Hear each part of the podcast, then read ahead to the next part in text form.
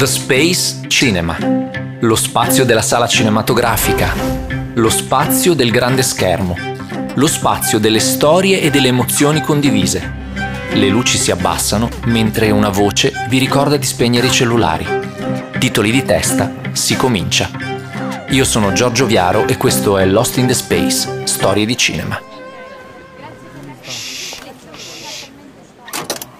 Il Signore degli Anelli, La Pantera Rosa, venerdì 13, Harry Potter, Star Trek, Avengers. Che cosa hanno in comune?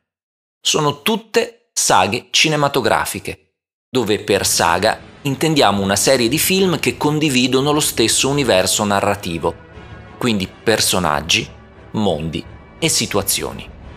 Le saghe sono sempre state parte della storia del cinema per una ragione molto semplice.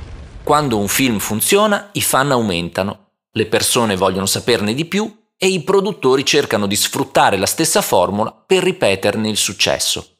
Questo porta a una moltiplicazione dei sequel, ma anche al proliferare di imitazioni più o meno riuscite, come nel caso delle avventure fantascientifiche negli anni successivi al primo Guerre Stellari, era il 1977.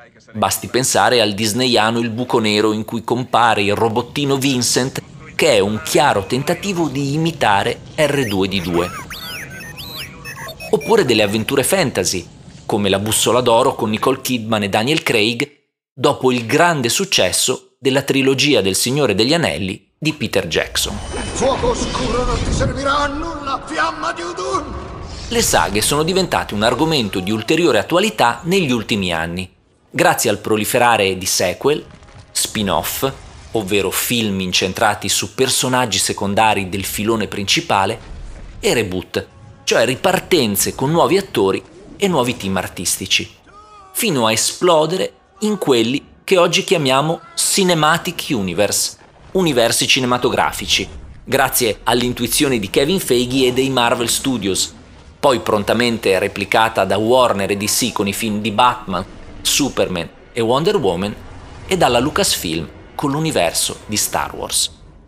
Non è un caso che anche quest'anno arriveranno nelle sale i nuovi tasselli di saghe fortunatissime, come 007, con l'ultima avventura di James Bond, interpretata da Daniel Craig, No Time to Die, atteso a inizio autunno, oppure Fast and Furious, con il nono episodio ancora una volta diretto da Justin Lin e destinato a uscire in piena estate, oppure Halloween Kills, undicesimo film in ordine cronologico della serie regolare, con Jamie Lee Curtis ancora una volta nei panni della Scream Queen Laurie Strode, che ormai ha lottato con Michael Myers tante di quelle volte che potrebbe farlo bendata. Il film, naturalmente, è atteso per Halloween. Proprio guardando le prossime novità al cinema, mi è venuta la curiosità di scoprire quali siano le saghe più lunghe della storia.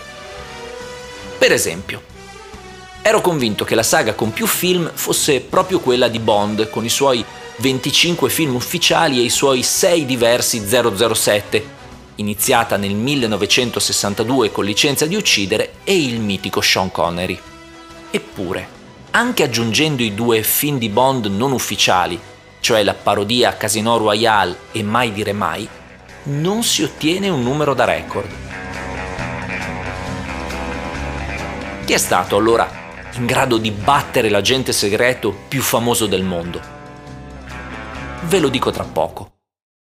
Quello che vi dico subito invece è che l'intervallo di tempo più lungo tra due film di 007 è stato di 6 anni, tra il 1989 di Vendetta Privata e il 1995 di GoldenEye, ovvero tra la fine dell'era Timothy Dalton e l'inizio di quella Pierce Brosnan.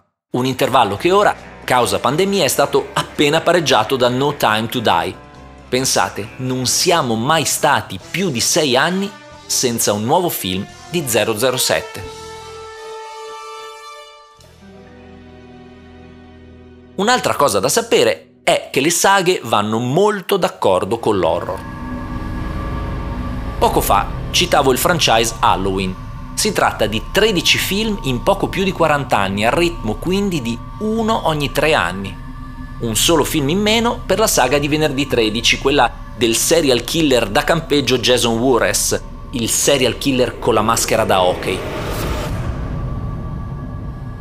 Nei 12 film contiamo anche il reboot del 2009, l'allucinante crossover del 2003 in cui Jason si scontra con Freddy Krueger e l'ancor più allucinante Jason X, ovvero venerdì 13 nello spazio. E poi diciamo che gli sceneggiatori non hanno fantasia. Così come venerdì 13, anche la saga di Nightmare è ferma da più di un decennio e in particolare dal reboot del 2010, il primo Nightmare senza Robert Englund. Il totale per ora è di nove film, gli stessi collezionati ad oggi dalla saga di Saw, quella dell'assassino malato terminale Jigsaw e di Billy, il pupazzo col triciclo che porta istruzioni e cattive notizie alle sue vittime. In questo caso però la saga è viva e vegeta tanto che è atteso in sala a breve il nuovo film Spiral, l'eredità di Saw con Samuel Jackson. Al di là del numero dei film, Saw ha un record difficilmente battibile. Continua imperterrito nonostante il protagonista sia morto nella terza puntata, come sottolineavo prima. E poi diciamo che gli sceneggiatori non hanno fantasia. Qualche altro numero? La saga di Harry Potter, per esempio. Otto film più i due prequel di Animali Fantastici, con un terzo in arrivo nel 2022. In ambito fantascientifico invece Star Trek batte Star Wars 13 a 11, escludendo l'animazione e considerando gli spin-off Rogue One e solo. Ma il sorpasso, visti i piani e i ritmi produttivi di Disney, sembra in vista. E poi 11 film per la Pantera Rosa, 9 per American Pie, 4 per Indiana Jones con il quinto annunciato ufficialmente per il 2022. E allora chi è stato in grado di battere 007? Se escludiamo i personaggi della cultura popolare che hanno ricevuto ogni sorta di adattamento, come Robin Hood, oltre 40 film dall'epoca del muto all'ultima versione action con Taron Egerton del 2018, beh, il vincitore è Godzilla. Anche trascurando le versioni americane, infatti, il gigantesco rettile radioattivo è comparso in 29 film della mitica casa di produzione giapponese Toho, l'ultimo dei quali, Shin Godzilla, un vero e proprio capolavoro, è uscito nel 2016. Perché le dimensioni contano, i numeri contano, ma soprattutto conta come ogni volta che le luci della sala si spengono e torniamo ai personaggi e ai mondi che amiamo, in fondo sembra sempre la prima volta.